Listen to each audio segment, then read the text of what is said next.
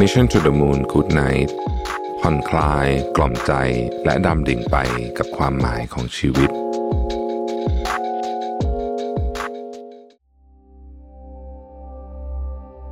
ยินดีต้อนรับเข้าสู่ Mission to the Moon Good Night พอดแคสต์ที่จะมาส่งคุณเข้านอน กับเรื่องราวการค้นหาความหมายของชีวิต ในเชิงปรัชญา และแนวคิดในแง่มุมต่างๆ ผ่านการออกแบบเสียง ที่จะช่วยกล่อมให้คุณรู้สึกผ่อนคลาย ละทิ้งเรื่องวาวุ่นใจก่อนนอนในคืนนี้ ตามชื่อซีรีส์ Good Night ครับ ผมอยากให้ทุกคนหลับตา นึกถึงร่างกายของเรา ที่ค่อยๆ จมลงไปในเตียงนุ่มๆ สัมผัสอากาศเย็นๆ ที่เข้ามาประทะร่างกายทำตัวให้สบาย ค่อยๆผ่อนคลายร่างกายทีละส่วน ตั้งแต่ศีรษะจะรดปลายเท้า สูดหายใจเข้าลึกๆ ออกสูดหายใจเข้า หายใจออก หายใจเข้า หายใจออก แล้วบอกกับตัวเองว่า วันนี้ ได้จบลงแล้ว เราได้พยายามทำทุกอย่างให้ดีที่สุดแล้ว ความกังวล ความคาดหวัง ความไม่สบายใจ ขอให้เป็นเรื่องของวันพรุ่งนี้ ในคืนนี้ เรามาเตรียมร่างกายและจิตใจ ให้พร้อมที่จะเข้านอนกันดีกว่าครับ คำกล่าวจากเซเนกานักปราชญ์คนสำคัญ แห่งยุคโรมัน ได้กล่าวไว้ว่า เราต่างทุกทรมานในจินตนาการ มากกว่าทุกทรมานในความเป็นจริง เขาเชื่อว่าความสุข คือทางเลือก ความสุข ขึ้นอยู่กับการตัดสินใจ ความสุข ขึ้นอยู่กับตัวเราเอง รวมถึงการเลือกตอบสนอง ต่อสิ่งรอบตัวเช่นกัน โลกใบนี้ไม่ใช่สีดำหรือสีขาว ที่เราจะสามารถระบุเส้นแบ่งเขตแดนของสิ่งต่างๆ ได้อย่างชัดเจน แต่ตลอดหลายร้อยปีที่ผ่านมา ผ่านวิวัฒนาการ ผ่านเทคโนโลยี มนุษยชาติ ที่ทุ่มเทเวลา และความสามารถของพวกเขา พยายามควบคุมสิ่งต่างๆ บนโลกใบนี้ ให้ได้ดังใจนึก รวมถึงค้นหาความหมายของการใช้ชีวิต หากแต่ว่าความพยายามนั้น มันอาจเป็นความพยายามที่สูญเปล่าไปจนหมดสิน้น ถ้าเกิดเรายังไม่สามารถตระหนักได้ว่า เราไม่สามารถควบคุมทุกสิ่งทุกอย่างในชีวิตของเราได้ อย่างแน่นอน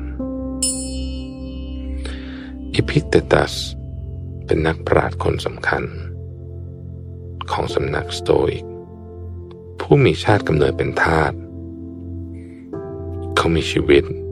อยู่ในช่วงคริสตศักราชที่ 55 ถึง 135 เขาได้อธิบายไว้อย่างกระชับ แต่เข้าใจง่ายว่า เพื่อที่จะเข้าถึงเสรีภาพและความสุข ท่านทั้งหลาย ต้องตระหนักถึงความจริงที่ว่า หลายสิ่งในชีวิต อยู่ภายใต้การควบคุมของท่าน แต่อีกหลายสิ่ง ท่านควบคุมมันไม่ได้เลย แนวคิดที่เรียบง่ายเช่นนี้ สามารถเข้าถึงกลุ่มคนได้ง่าย เราไม่สามารถควบคุมโลกภายนอกได้แต่เราสามารถค้นหาวิธีการเข้าถึงความสงบ ความสุข และความหมาย โดยโฟกัส เฉพาะสิ่งที่ควบคุมได้ นั่นคือความเชื่อของคุณ และการกระทำของคุณ ตรงกับเอพิกเตตัสผู้บอกว่าในชีวิตนั้น สิ่งที่เราควบคุมได้ ก็มีแค่สิ่งที่เราเชื่อ สิ่งที่เราปรารถนา สิ่งที่เราชิงชัง และสิ่งที่เราหลงไหลอยากเข้าหา กับสิ่งที่เราอยากหลบเลี่ยงคำตอบง่ายๆของการนำแนวคิดปรัชญาสโตอิกมาใช้ในเชิงปฏิบัติ จึงเป็นว่า เราไม่ควรไปกังวล กับสิ่งที่เราไม่อาจควบคุมได้ นั่นเองและมอบพลังงานทั้งหมดที่เรามี ไปกับสิ่งที่เราสามารถควบคุมได้ ปัจจุบันมีผู้คนที่ประสบปัญหาวิตกกังวล และมีผู้ที่กำลังทุกข์ทรมานกับภาวะซึมเศร้าเป็นจำนวนมาก ซึ่งวิธีหนึ่งที่ถูกนำมาใช้บำบัดภาวะดังกล่าวก็คือการใช้ยา สิ่งที่ผู้คนน่าจะคุ้นเคยขึ้นมากในช่วงหลังๆ คือกระบวนการที่เราเรียกว่า cognitive behavioral therapy หรือที่รู้จักกันในชื่อสั้นๆว่า CBT ซึ่งว่ากันว่า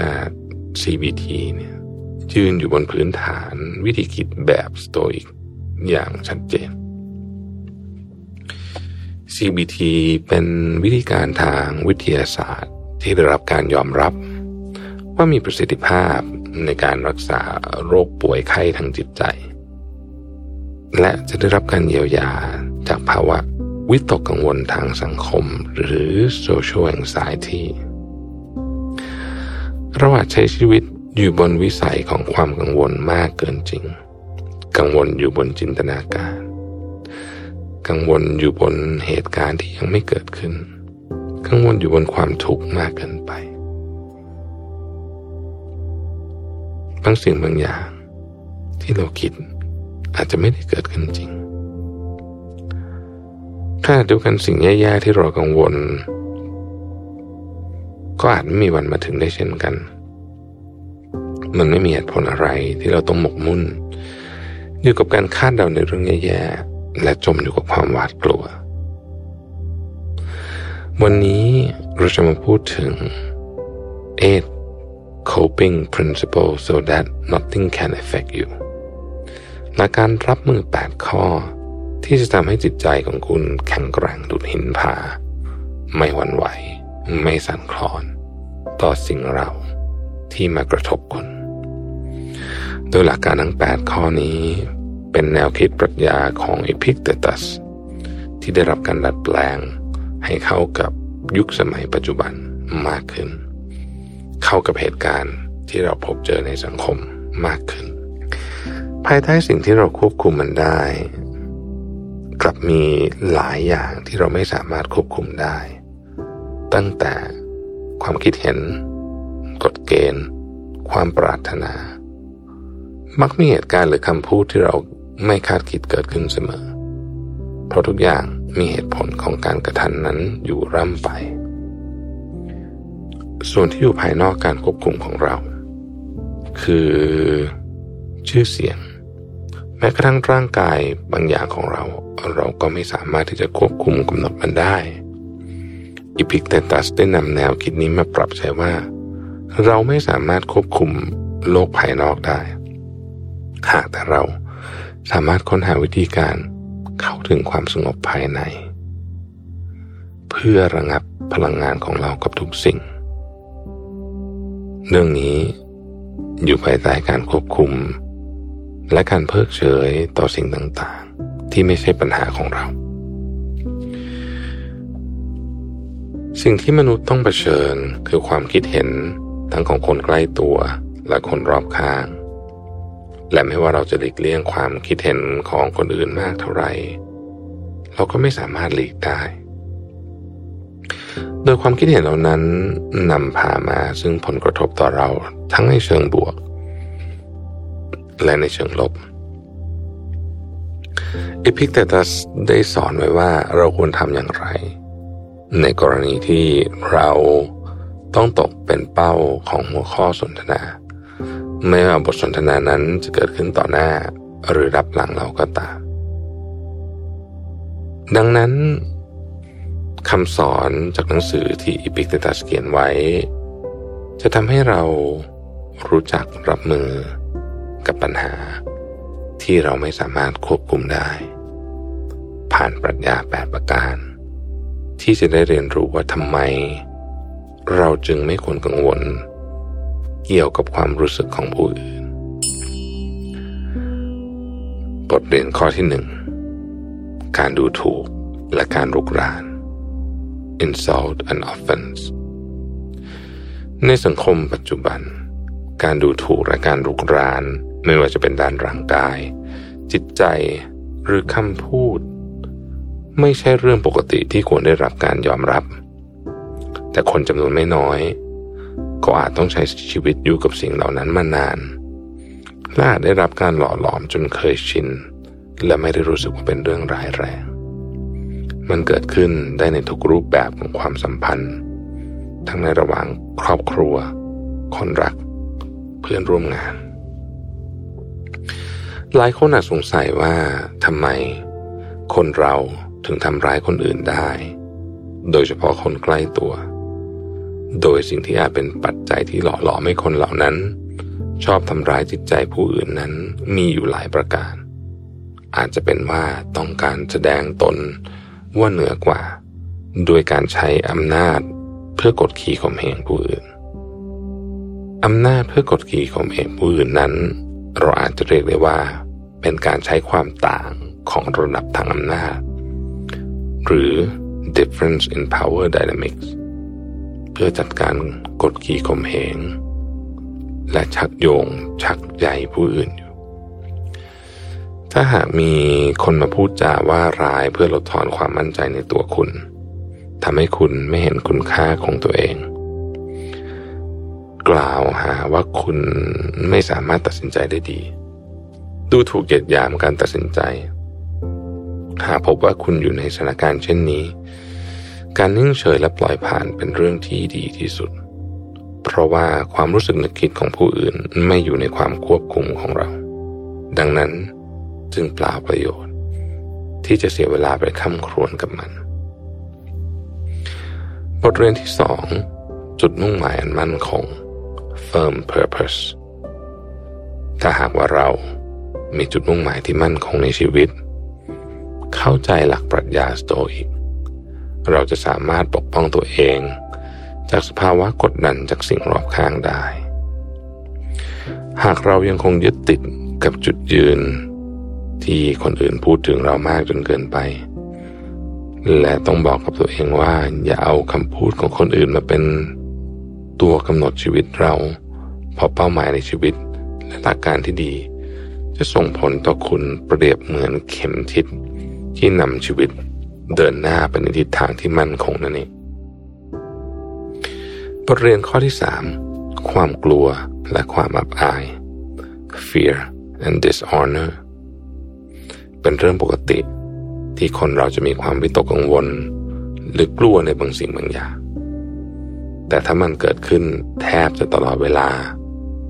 มันอาจจะเป็นสัญญาณ บ่งบอก ถึงความผิดปกติ บางอย่าง ของจิตใจ ที่สามารถเกิดขึ้นได้หลายรูปแบบ เช่น ความรู้สึกหวาดกลัว ในการเผชิญหน้าทางสังคมบางอย่าง หรือความวิตกกังวลอย่างหนัก เกี่ยวกับรูปลักษณ์ภายนอกของตัวเอง รวมถึงส่งผลต่ออารมณ์ด้วย เช่นทำให้เราไม่มีสมาธิหงุดหงิด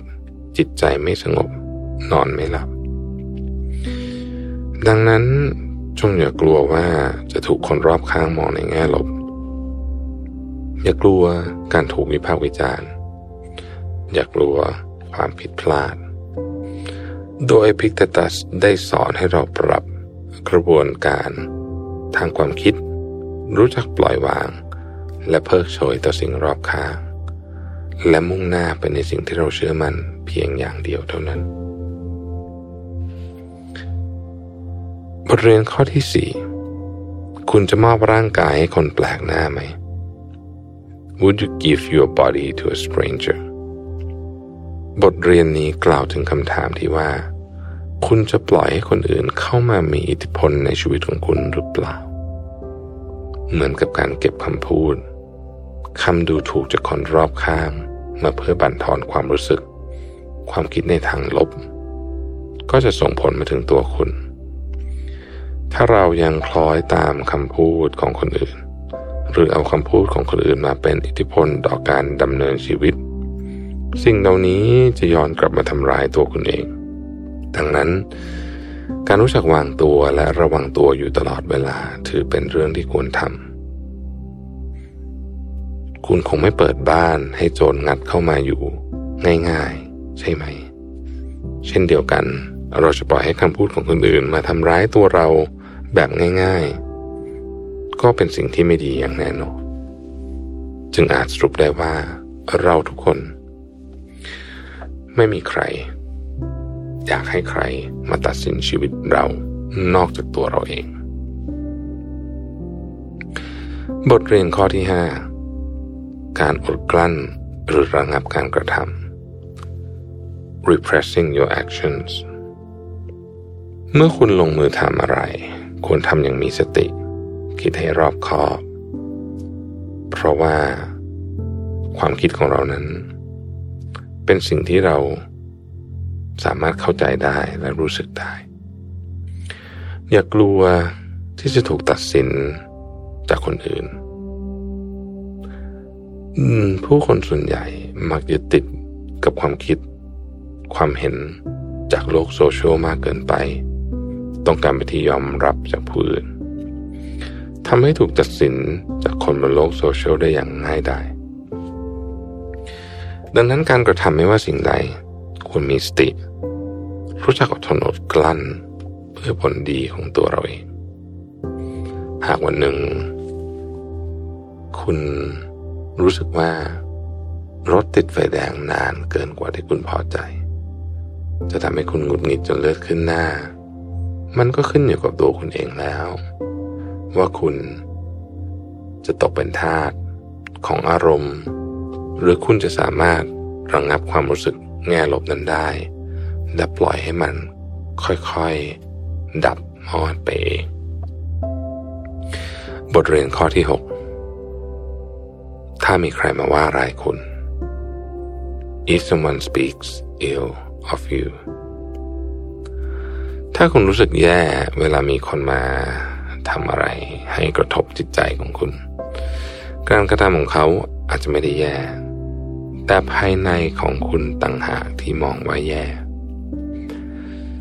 สิ่งที่เกิดขึ้น ส่วนใหญ่ไม่ได้อยู่ภายใต้การควบคุมของเรา ดังนั้นคำสอนของอิปิเตตัส จึงสอนเสมอ ให้เรารู้จักยอมรับความจริง และมุ่งไปสนใจในสิ่งที่เราสามารถควบคุมได้แทนอิพิเตตัสกล่าวไว้ว่า แม้ร่างกายของเขาจะไม่ได้อยู่ในการควบคุม แต่ความคิดเห็นและความปรารถนา